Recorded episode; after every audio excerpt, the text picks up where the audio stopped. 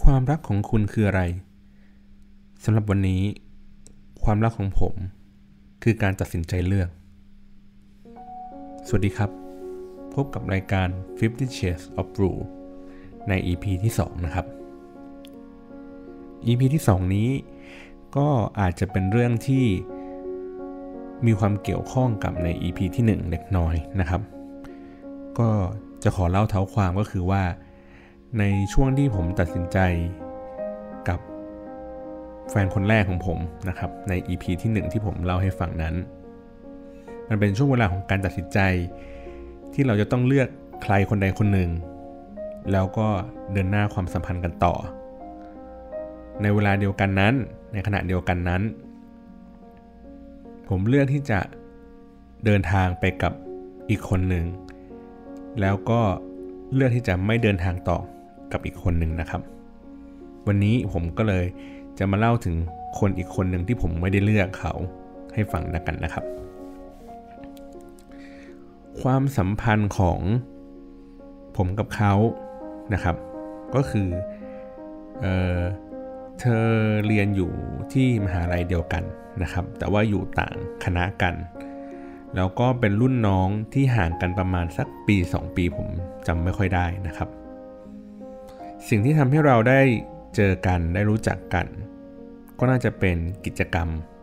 ตอนที่ผมทำอยู่มหาลัยนะครับ น่าจะเป็นการทำหนังสือร่วมกันหรือว่าการทำงานผ่านองค์การนิสิตนะครับในสมัยนั้นนะครับเธอมาจากคณะสังคมนะครับเรียนเรื่องของการท่องเที่ยว ผมเรียนคณะศึกษาศาสตร์นะครับ แต่ว่าตึกของคณะสังคมกับคณะศึกษาศาสตร์นี้อยู่ติดกัน ก็เลยเดินไปมาหาสู่กันบ่อยๆ แล้วก็จะเจอกันในตัวกิจกรรมอยู่บ่อยๆนะครับ ผมมีความทรงจำเกี่ยวกับเธอ อยู่พอสมควรเหมือนกัน สังเกตได้จากตอนที่ผม ค้นในรูปเก่าๆ ที่บังเอิญเจอที่บ้านนะครับ พอดีไปเจอตัวที่เป็น harddisk ตัวเก่าที่เก็บข้อมูลเอาไว้ แล้วก็ไม่ได้ใช้อยู่สักพักใหญ่ ๆ แล้วนะครับ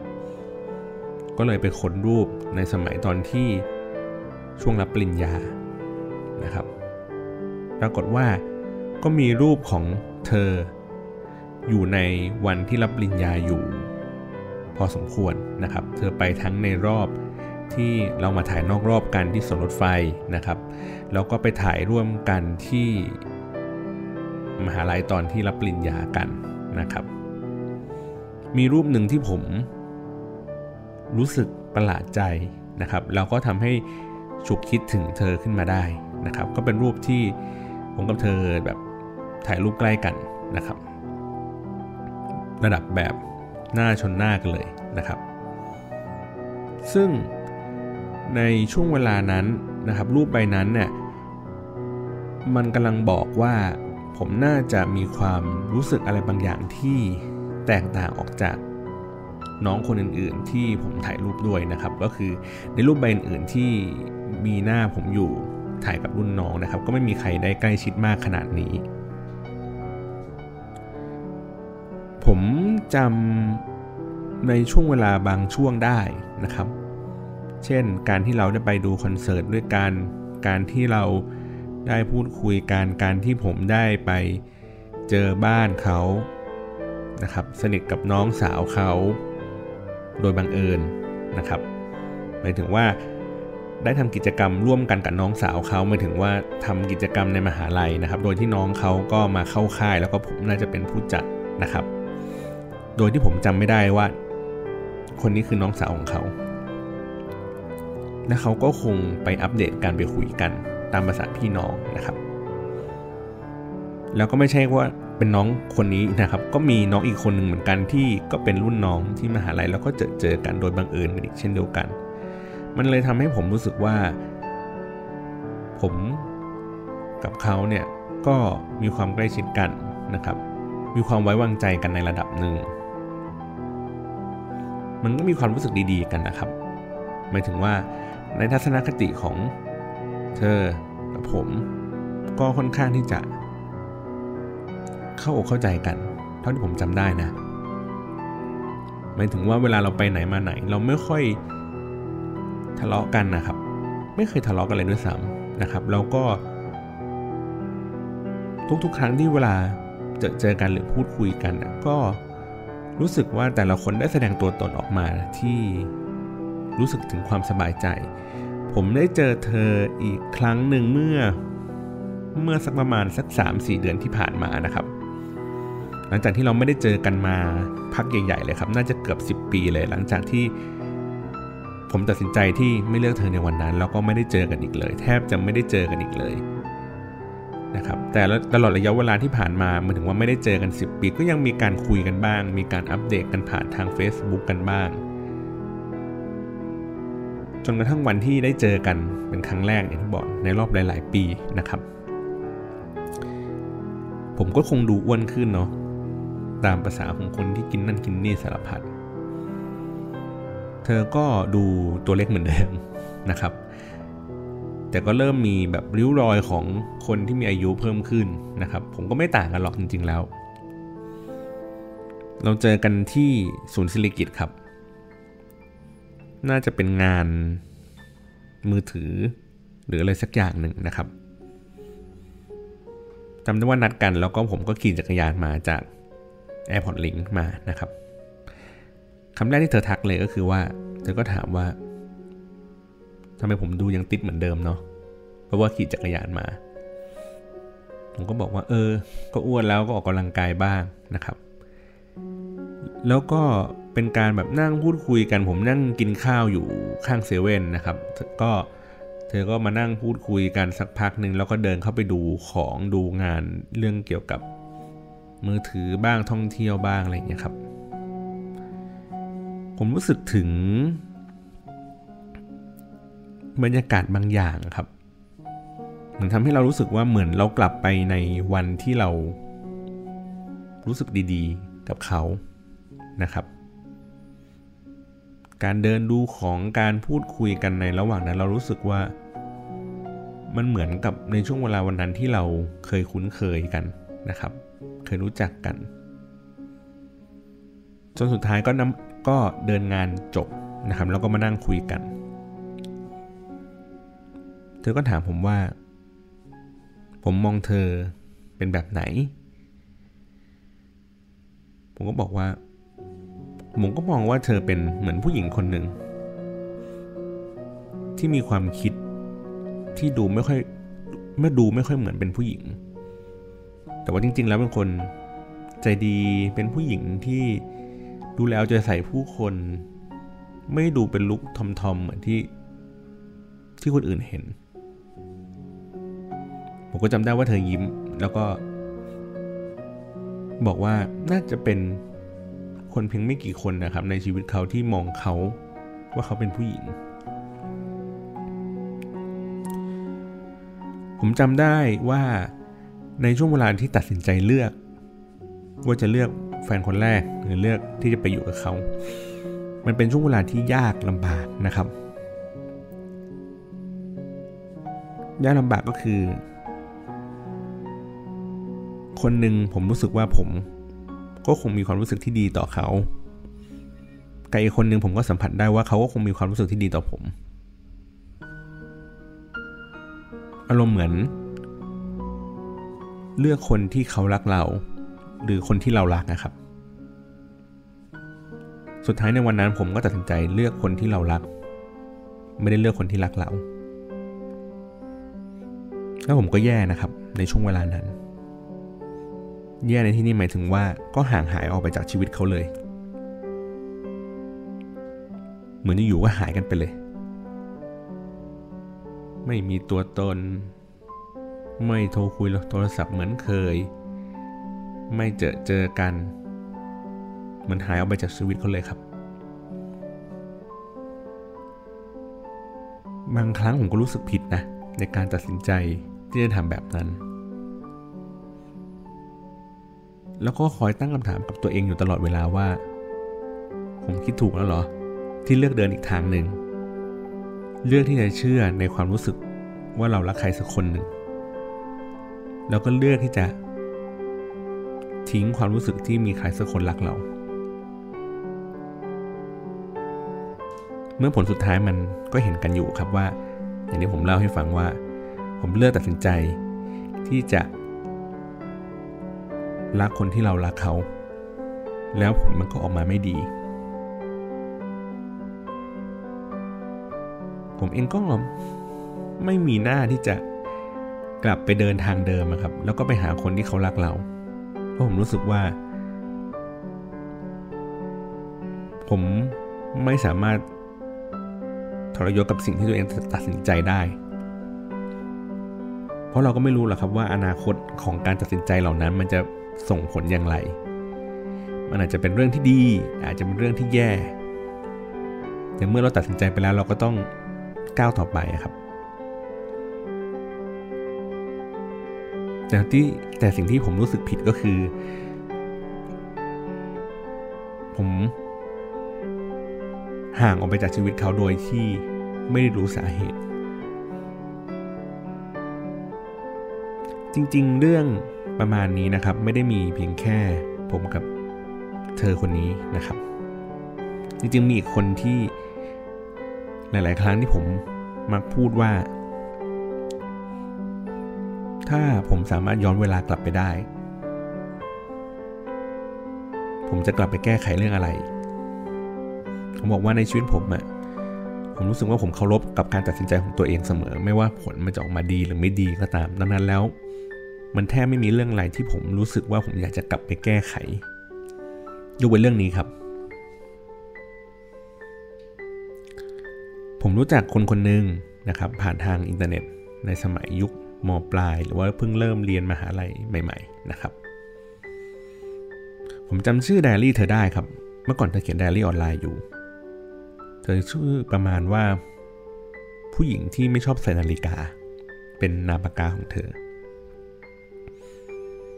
อายุก็คงใกล้ๆกันครับ รุ่นราวคราวเดียวกัน ตอนนั้นเธอเรียนอยู่มกรุงเทพ แล้วผมก็รู้สึกว่า เออ ผมลงไหลในตัวหนังสือของเขาในมุมมองของเขาในวิธีการคิดของเขาจนกระทั่งวันหนึ่งครับ หลังจากที่เราคุยกัน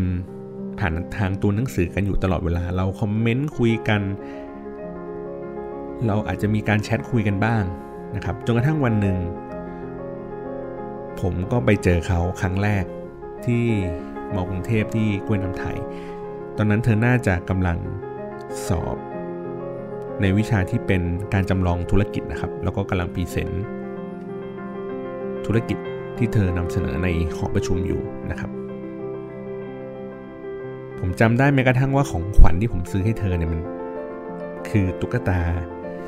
ที่มันโดนแสงอาทิตย์นะครับ แล้วมันก็จะมีการเคลื่อนไหวดุกดิกดุกดิกซื้อที่สยามนะครับ ผมรู้สึกว่า มันคือความสดใส มันคือความกระฉับกระเฉงนะครับ ที่ผมรู้สึก ว่าเธอกำลังส่งพลังอันนี้มาอยู่นะครับ ก็เลยเลือกของชิ้นนี้ให้เธอเป็นของขวัญชิ้นแรกนะครับ ในการเจอกัน ผมจำบรรยากาศได้ว่าผมเขิน จนแทบจะไม่ได้พูดอะไรขณะที่เธอเองก็วุ่นวายจนกระทั่งไม่มีโอกาสได้ทักทายอะไรกันมากมายนักนะครับ แล้วเราสองคนก็แยกย้ายกัน แล้วก็กลับมาคุยกันบนอินเทอร์เน็ตกันเหมือนเดิม บางช่วงเวลาเราก็สนิทสนมกันแบบพิลึกพิลึก บางช่วงเราก็ห่างหายกันไปแบบ ไม่มีสาเหตุครับ เดี๋ยวมาสนิทกัน เดี๋ยวหายกันไป เดี๋ยวมาสนิทกันใหม่ แล้วก็หายกันไปใหม่ บางครั้งผมก็คุยกับตัวเองนะว่าทำไมเราไม่ที่จะสารต่อความรู้สึกนี้ให้มันยาวนานขึ้น มันมีคำตอบบางอันครับที่มันโผล่ขึ้นมาในความคิดว่า หรือว่าผมแค่รู้สึกว่าเขาเป็นของตาย เขาเป็นคนดีที่เรารู้สึกว่าเมื่อไหร่ที่เราเข้าไปคุยกับเขาแล้ว เราก็มีความรู้สึกดีๆ แต่เธออาจจะยังไม่ใช่ในเวลานั้น เราก็เลือกที่จะเดินหาคนใหม่ๆ คุยกับคนใหม่ๆ แล้วก็ผิดหวังกันไปเรื่อยๆ แล้วทุกครั้งที่เรารู้สึกผิดหวังเราก็จะกลับมาคุยกับเขา แต่เราไม่ได้เล่านะครับว่าเราไปเจอความผิดหวังอะไรมา มันก็เลยกลายเป็น บางครั้งก็สนิทกัน บางครั้งก็หายกันไป เป็นอย่างนี้อยู่เรื่อยมาครับ บางช่วงเวลาผมจำได้ว่าตอนสมัยเริ่มทำงานใหม่ ๆ มีความรู้สึกเหงาอยากไปเที่ยว ผมไปเที่ยวเชียงใหม่ คนเดียวครั้งแรกเลยครับ ไปงานพืชสวนโลก ก็เอากล้องไปเอาไปถ่ายรูปนะครับ จองที่พักก็จองโรงแรม แถวเจ็ดยอด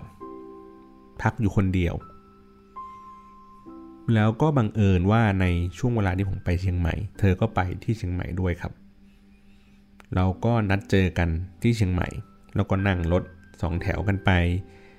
ไปที่งานพืชสวนโลกแล้วก็แยกย้ายกันไปดู หรือบางครั้งก็มาเจอกัน แล้วก็กินข้าวพักแป๊บๆแล้วก็ไป มันก็เหมือนการที่แบบได้กลับมาเจอกันใหม่ ได้พูดคุยกัน ผมก็รู้สึกแฮปปี้ดีนะที่ เราได้เจอคนที่ชอบอะไรเหมือนกันครับ ชอบเที่ยว แบบไม่ติดหรู เที่ยวสบายๆ ไม่มีกำหนดการอะไรที่ชัดเจนนัก ใช้ชีวิตก็ไม่ได้ยุ่งยากอะไรมากมายนัก บางครั้ง ผมก็ไปเจอเธอนัดกินข้าวกันแถวบ้าน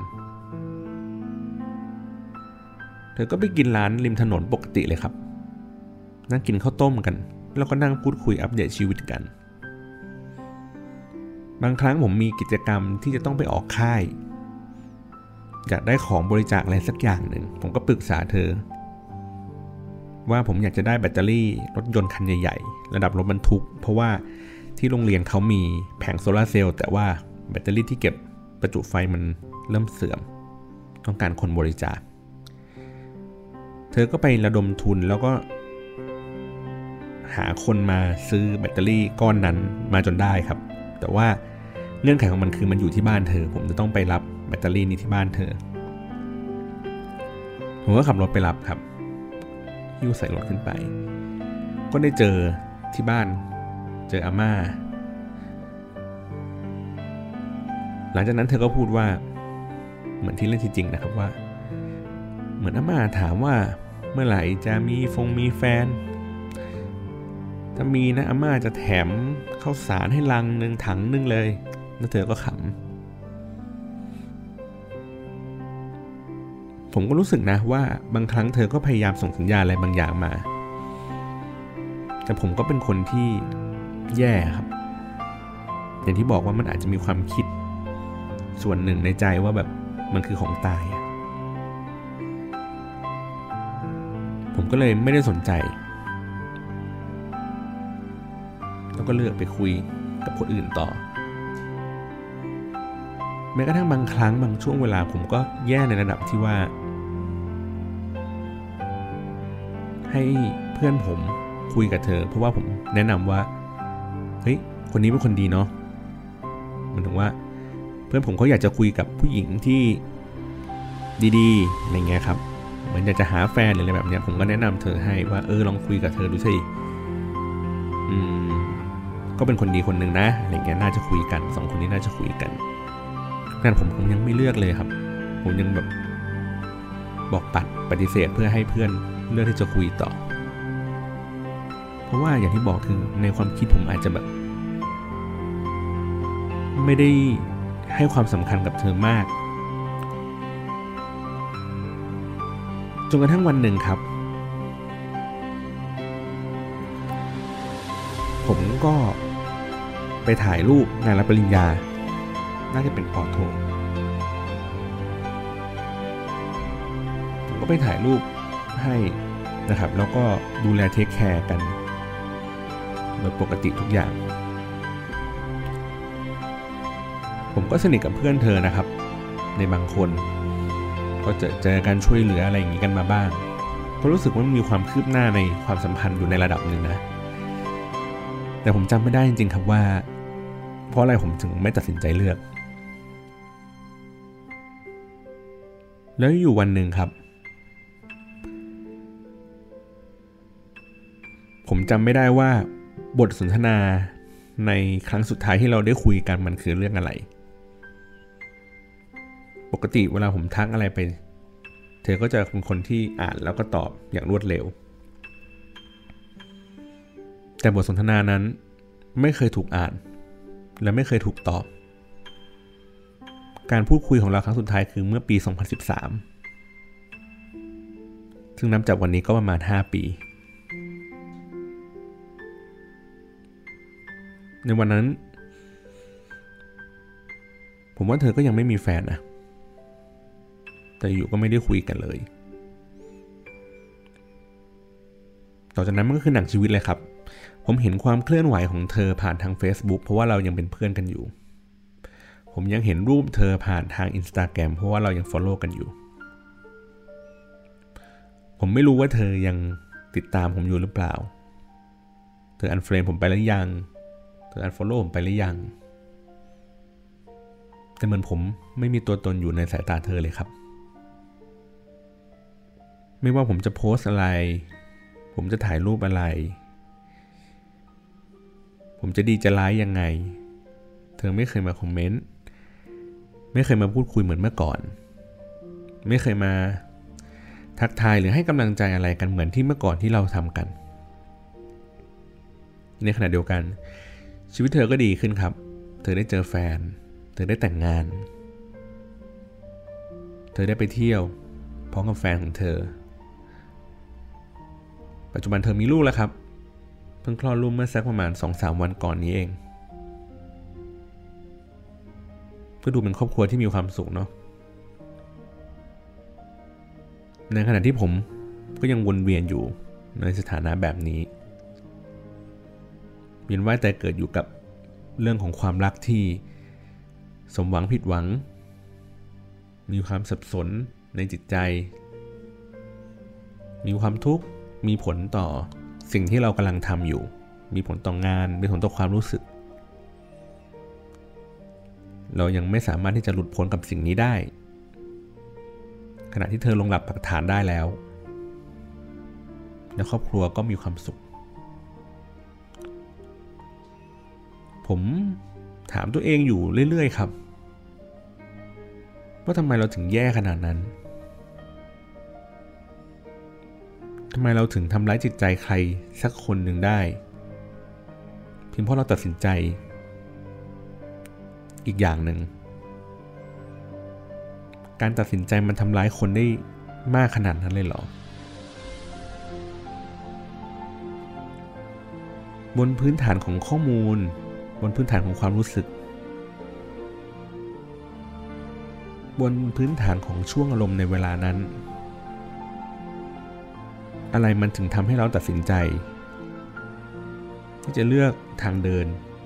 ทางหนึ่ง และตัดสินใจทิ้งทางเดินอีกทางหนึ่ง อะไรคือน้ำหนักอะไรคือเหตุผล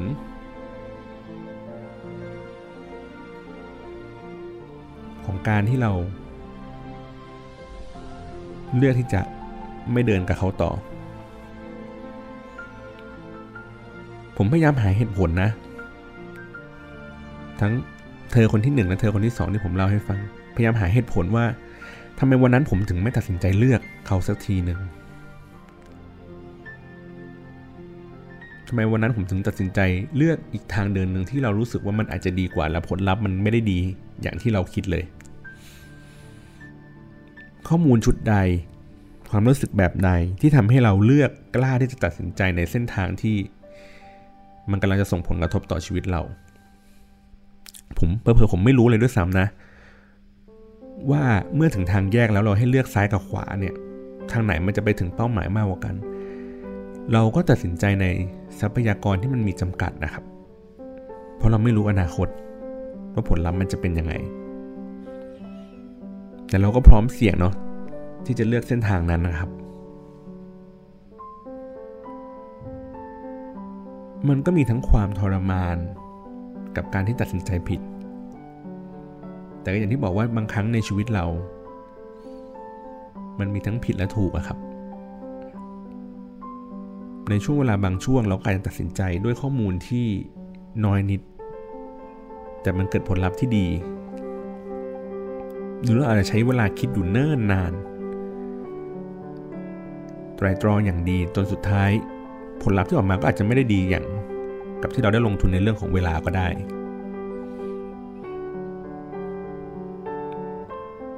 กับเธอคนที่หนึ่งและเธอคนที่สองผลลัพธ์อาจจะต่างกันนิดหน่อยครับ เมื่อระยะเวลาผ่านไปในระยะหนึ่ง เธอคนที่หนึ่งอาจจะยังดีขึ้นหน่อย เพราะว่าเธอก็ยังไม่มีใคร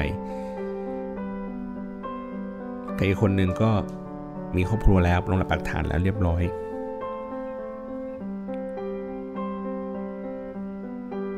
มันก็เป็นความรู้สึกแบบ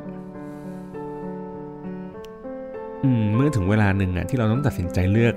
อะไรใครสักคนหนึ่งเลือกที่ตัดสินใจที่จะคบหรือไม่คบกับใคร เลือกให้ตัดสินใจที่จะเลิกหรือไม่เลิกกับใคร เลือกที่จะตัดสินใจว่าจะอยู่คนเดียว หรือมีชีวิตคู่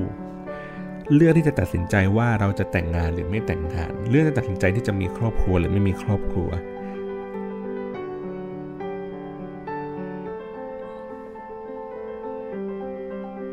ผมว่าเราก็ต้องยอมรับกับผลที่ตามมาได้นะ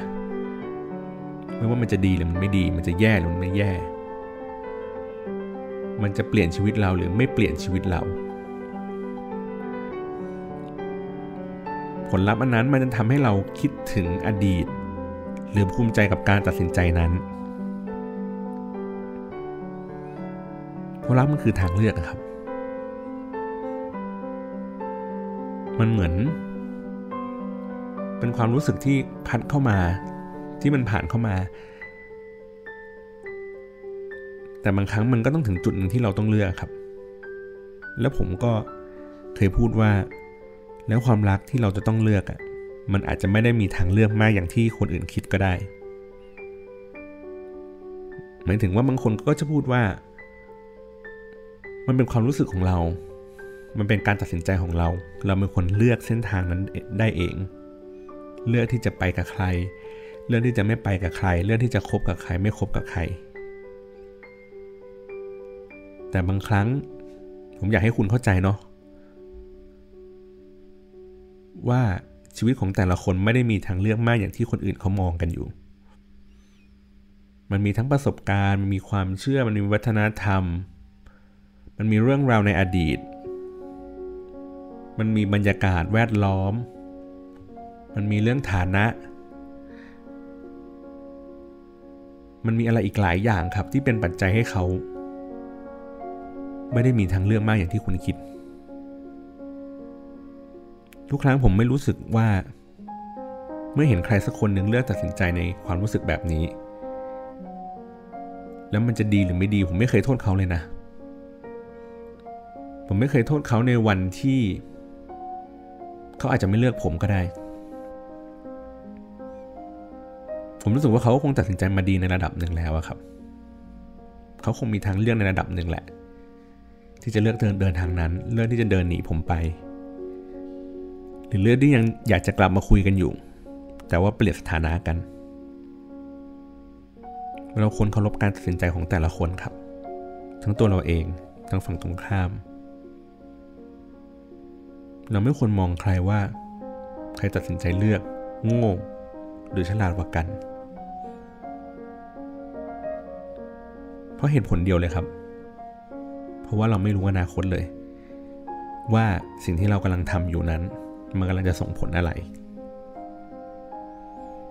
ผมว่าวันนี้มันน่าจะเป็นบทเรียนเนาะสำหรับคนที่